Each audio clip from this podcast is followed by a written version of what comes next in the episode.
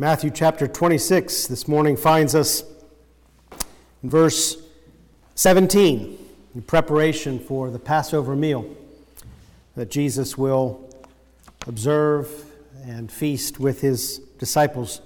Matthew 26, starting in verse 17, I'm going to be reading through verse 25, and I'd like to ask Ariel if you pray for the ministry of the word this morning. Now, on the first day of unleavened bread, the disciples came to Jesus, saying, Where do you want us to prepare for you to eat the Passover? And he said, Go into the city to a certain man and say to him, The teacher says, My time is at hand. I am to keep the Passover at your house with my disciples. And the disciples did as Jesus had directed them, and they prepared the Passover.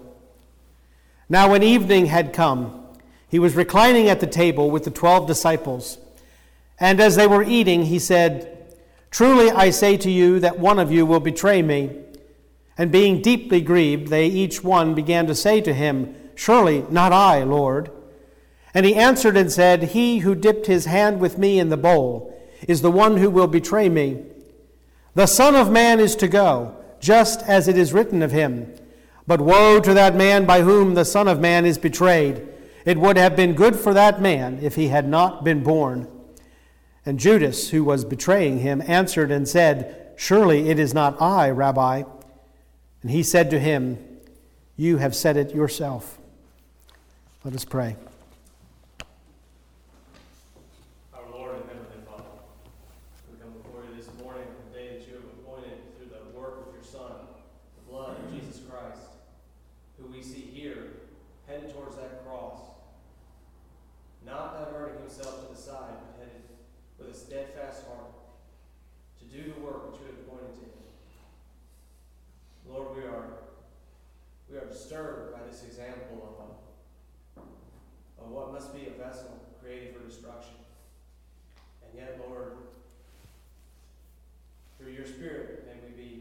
Strengthened knowing that you have created us for glory if we believe in your Son.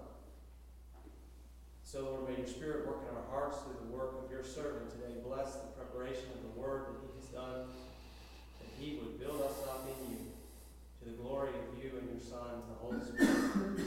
In Christ's name we ask. Amen. Amen.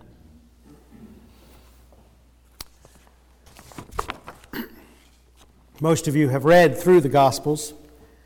Many of you have read through the Gospels multiple times.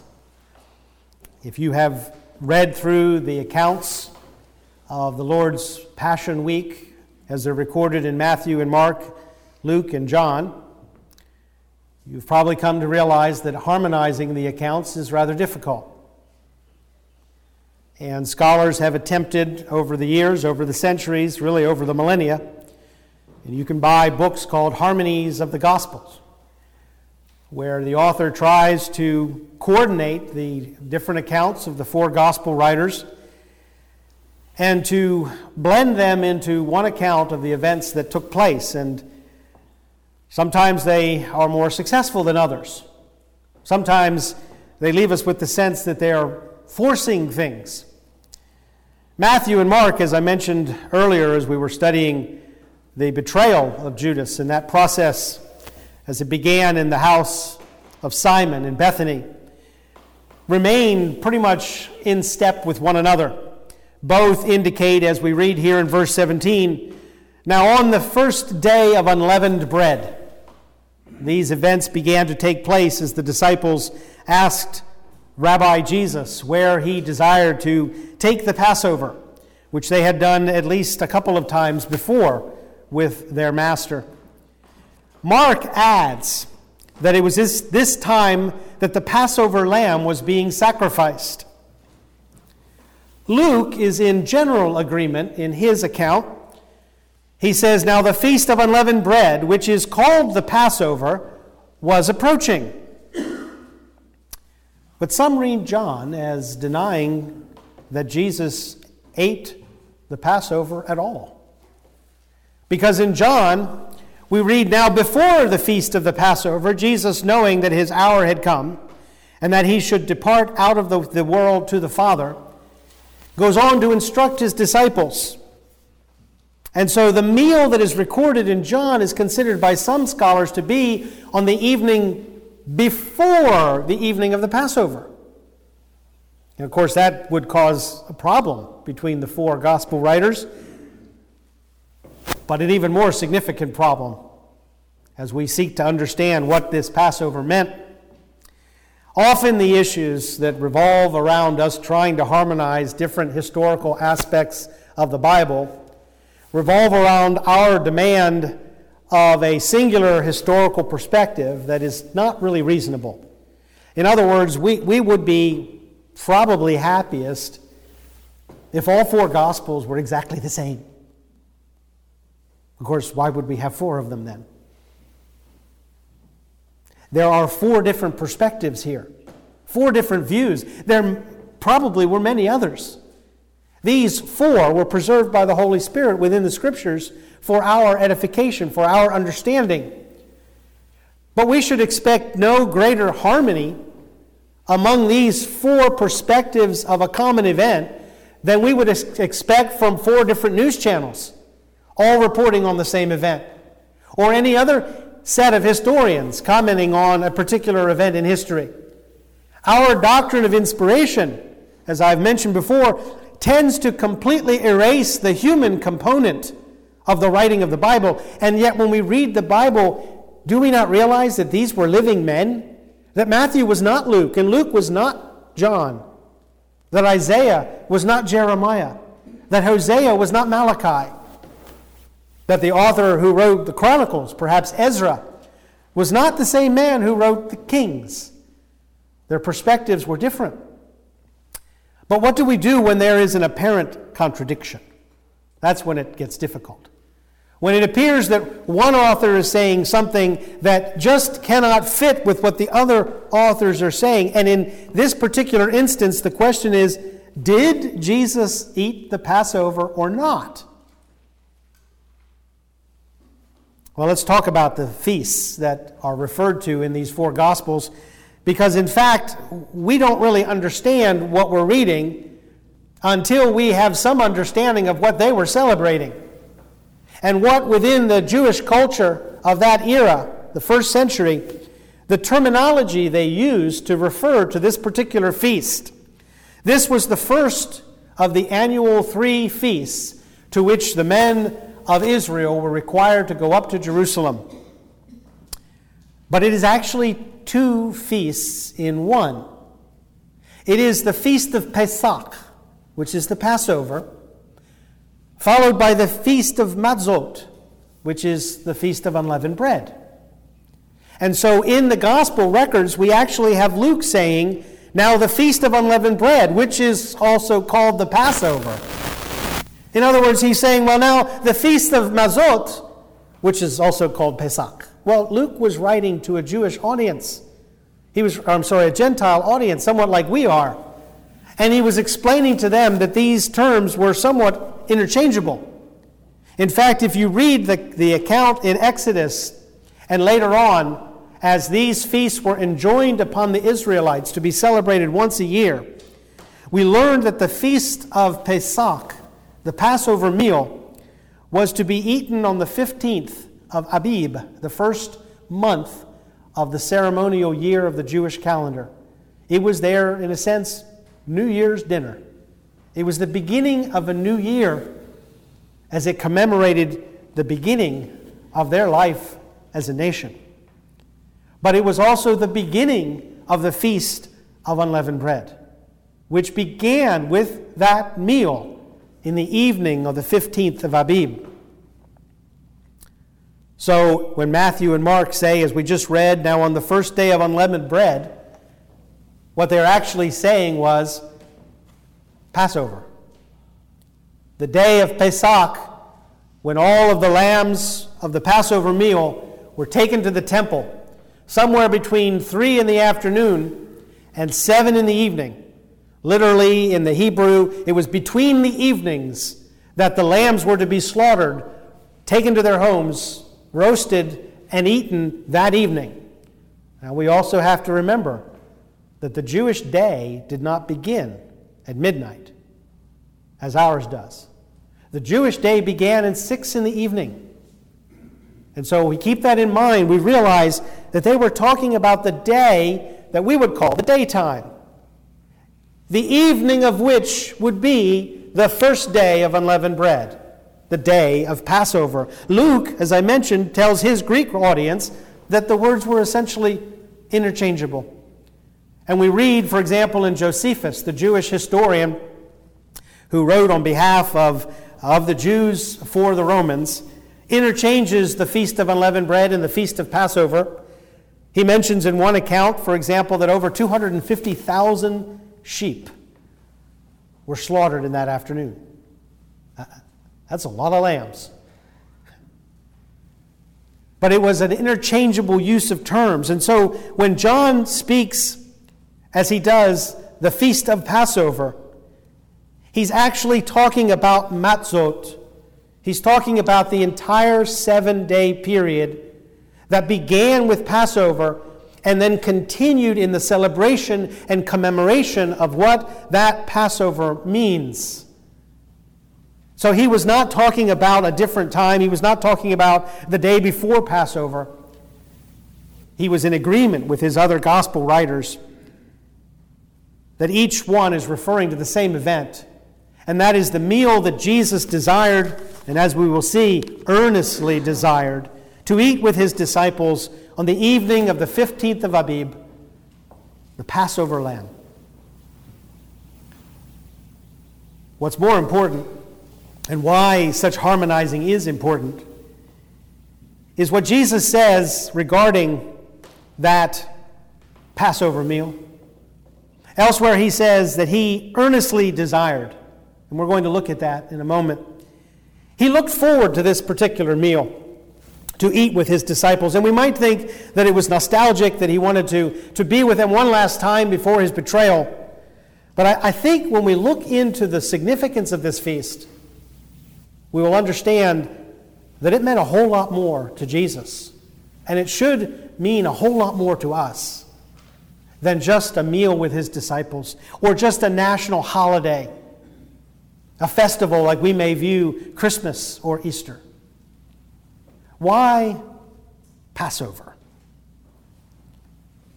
It is apparent that the eternal plan of God was that Jesus would be the Passover lamb. But why Passover? A reasonable case might be made if we were planning these things to actually have Jesus die on the third annual feast, Yom Kippur, the Day of Atonement, right? Because we consider Christ's shed blood to be the blood of atonement. So, why didn't he die later in the year? Why didn't he die? Why wasn't that sacrifice corresponding to Yom Kippur? Why did it occur at Pesach? Well, we say, oh, well, Paul tells us that Christ was our Passover lamb. Well, doesn't that designation come from the fact that he died on Passover rather than leading to it? The fact that he died on Passover is our recognition that he is our Passover lamb. Had he died on Yom Kippur, we would have called him our atonement, right? We would have called him our kofer, our covering, his blood, which we do anyhow. But he is our Passover lamb because Passover was when he died. So why? Well, let's look at the meaning of Passover in Judaism. Many of you, I'm sure, are familiar with the events that are recorded in Exodus chapter 12. This was the event that initiated the Passover and the Exodus. This was the night that the children of Israel were to slay a lamb, a male lamb, a perfect one, and they were to spread the blood of that lamb on the lintels and the doorposts of their homes. And during that night, the destroying angel would come through the land of Egypt, taking the life of the firstborn from the highest of Egypt to the lowest, including even the animals. It was a night of death. But the death came only to the firstborn. And it is written in Exodus chapter 12, verse 42 It is a night to be observed for the, for the Lord, for having brought them out of the land of Egypt This night is for the Lord, to be observed by all the sons of Israel throughout their generations. It was a very vivid and graphic night, a night of fear, a night of expectation, a night when I'm sure many of the Jews wondered in their own minds and their own hearts whether this was going to work. This blood that they put on their doorposts, as they heard the screams, the laments of the fathers and the mothers of Pharaoh himself, who was not spared, and his firstborn also died.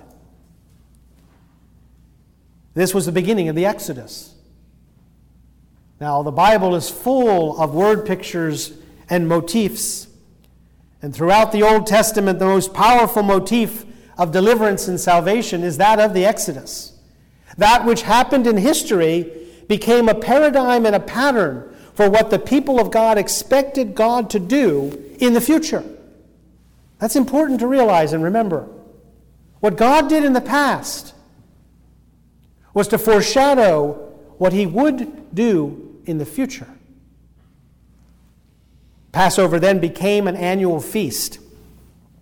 It was a feast of commemoration and a feast of celebration. The one day of deliverance became a seven days festival of holy joy, sanctified by the sacred number seven, in which Israel rested from the oppression and toil of Egypt and participated in the blessedness of divine repose.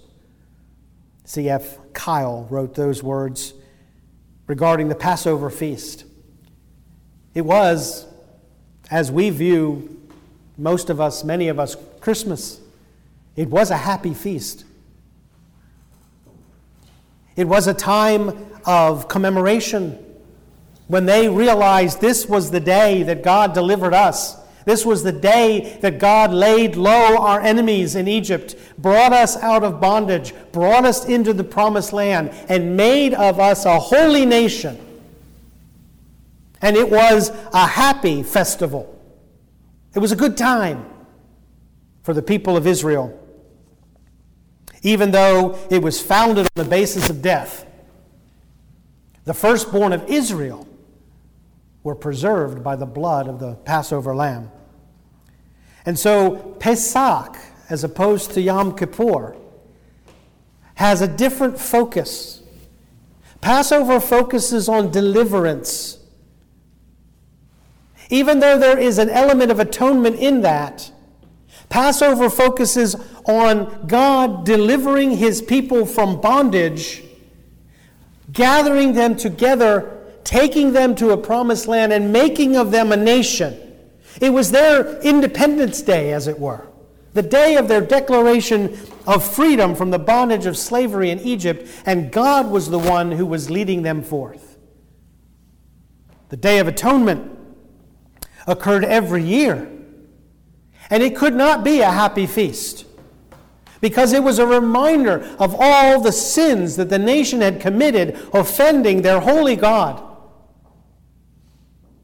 It was the time when the high priest, alone throughout the year, would go behind that veil, which had to be a very tenuous, dangerous situation. And his coming out would be more relief than joy that God had accepted the sacrifice of the bull and had granted grace for the coming year. But it was repeated year after year as an atonement because they were reminded each time of their sins, as they were every day by the morning and the evening sacrifices. But Passover was a beginning, and it could only happen once, from which time it could only be commemorated and that's an important point, too. This was something, this deliverance happened at a point in time in history, and the nation was born at that time. From then on, it could only be looked back upon, commemorated, remembered, rejoiced in. But there would never be, as far as the Passover was concerned, another beginning of the nation. But it was also a feast of communion. It was the most communal feast of Israel's annual festivals. Not only every man, but every family participated, including the aliens and sojourners who were with those families at the time of Passover. And those who did not have enough to eat a full lamb were brought into their neighbor's house. Whereas on the Day of Atonement, only the priest, the high priest, went into the Holy of Holies. On Pesach, the whole nation sacrificed and ate lamb. They all commemorated the beginning of their people, the deliverance that God had wrought in bringing them out of Egypt and bringing them into the promised land. It was the most unifying of all the feasts. It was their communion. One author says the design of these instructions regarding what they were to do for the feast of Passover was to lay stress upon the fact that no Israelite was to be excluded or to exclude himself from participating in the Paschal festival. It was for all of them. It was communion. It was Israel's feast. And all of those factors regarding the Passover bring us to the point here in our text where Jesus instructs his disciples to prepare for this Passover that he is going to celebrate with his disciples. Luke records Jesus saying, I have earnestly desired to eat this Passover with you before I suffer. Now, that phrase, earnestly desire, in the English, I, we just cannot quite appreciate the intensity of Jesus' desire, of his feelings. It's a Hebraism where the verb desire is repeated, it's written twice. Desiring, I have desired. But when I tell you what the word is, you might be a little bit scandalized. The word is lust, epithumia. It's usually translated in the Bible as lust. And lust, of course, is something that we think of as being evil, as being misdirected. But the word itself simply means intense desire. When it's used in the negative and we translate it lust, it's because we are directing it to an unholy and unwholesome target. As when a man lusteth after a woman in his heart. But when Christ says, lusting I have lusted, what he means is with the intensity of desire that if it were directed at any evil thing would constitute a sin, I have desired to eat this meal with you. Now, it's that intensity of desire that makes me think there's something going on here, more than just a dinner, more than just the fact that Jesus knows that his death is near, that his end is come, the time for him to depart to the Father is nigh, and he would not have another Passover. But rather, his knowledge that there would not be another Passover. At least not a real one. That this would be the last one.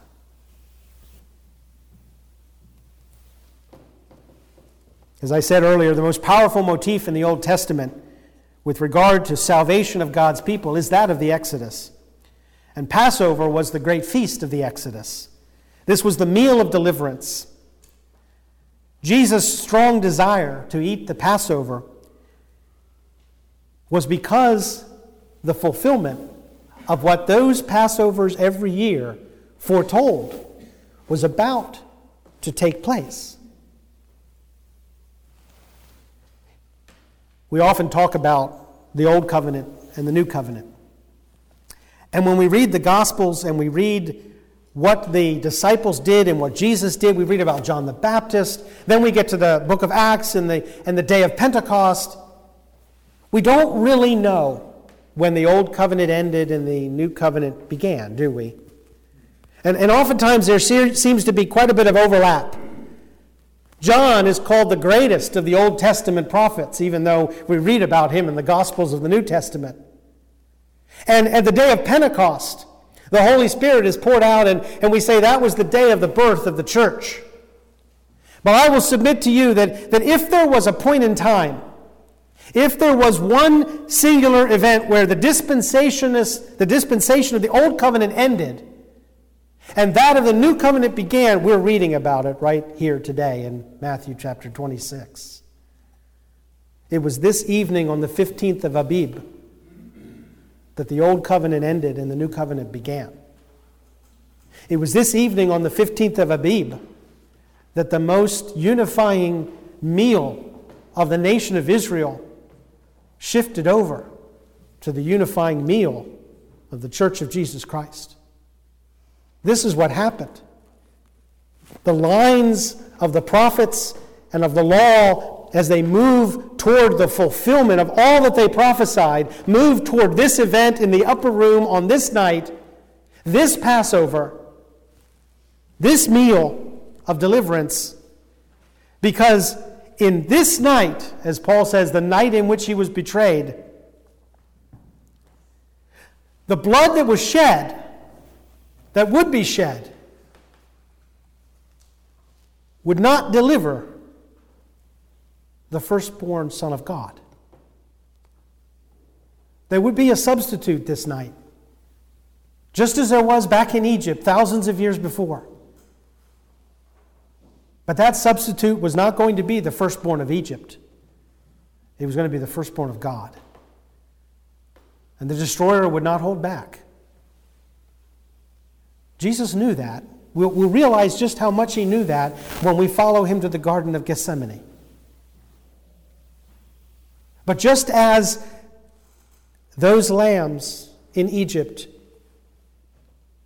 took upon themselves the guilt of the firstborn of Israel, and thus preserved the firstborn of Israel from the destroyer, so this lamb was taking upon himself the blood of his people, only it wasn't going to have the same outcome because he was going to die.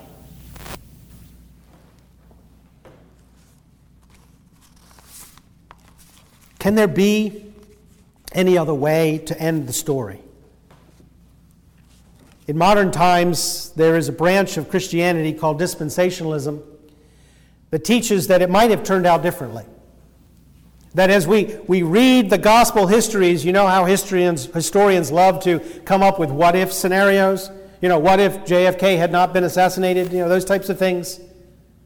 And the what if story that is popular in, in the writing of dispensationalism is what if Israel had accepted Jesus as her Messiah? What if Israel had proclaimed Jesus to be the Davidic king and had acclaimed him to the throne?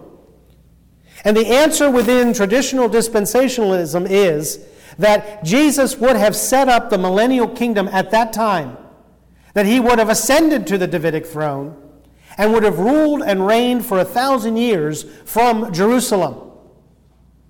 One author even goes so far to say that had Israel accepted Jesus, then God would have come up with another plan to save the Gentiles. If you don't believe me, see me afterwards and I'll show you. okay? It's an amazing statement. But could it have happened otherwise? Could there have been any other end to this story? Might the cup have indeed passed from Jesus? Was it all because Israel rejected him?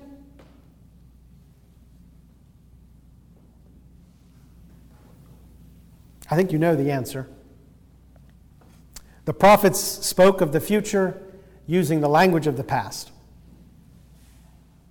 And for us to understand the deliverances that God promised in the future, we need to read the Old Testament and see what He did in the past. And when He ordered the children of Israel to slay that lamb and to roast it, to spread the blood on the lintels and doorposts of their homes. He was looking forward to the time when the true lamb, the perfect and unblemished, spotless lamb of God, would be that sacrifice. Jesus said, and it's recorded in the Gospel of John, that it was for this reason I came into the world, and that was to die. And here in Matthew 26 that we're reading, he says in verse 24, The Son of Man is to go just as it is written of him. The firstborn of Egypt died on the night of the first Passover, while the firstborn of Israel were kept safe under the blood. But this night, a different people would be kept safe, and a different firstborn would die.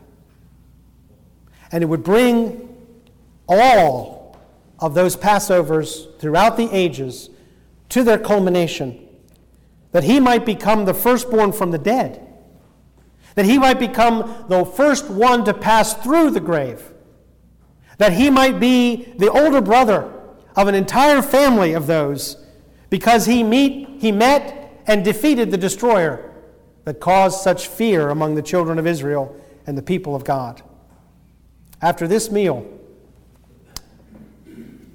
and the subsequent and consequent death of the Lamb of God,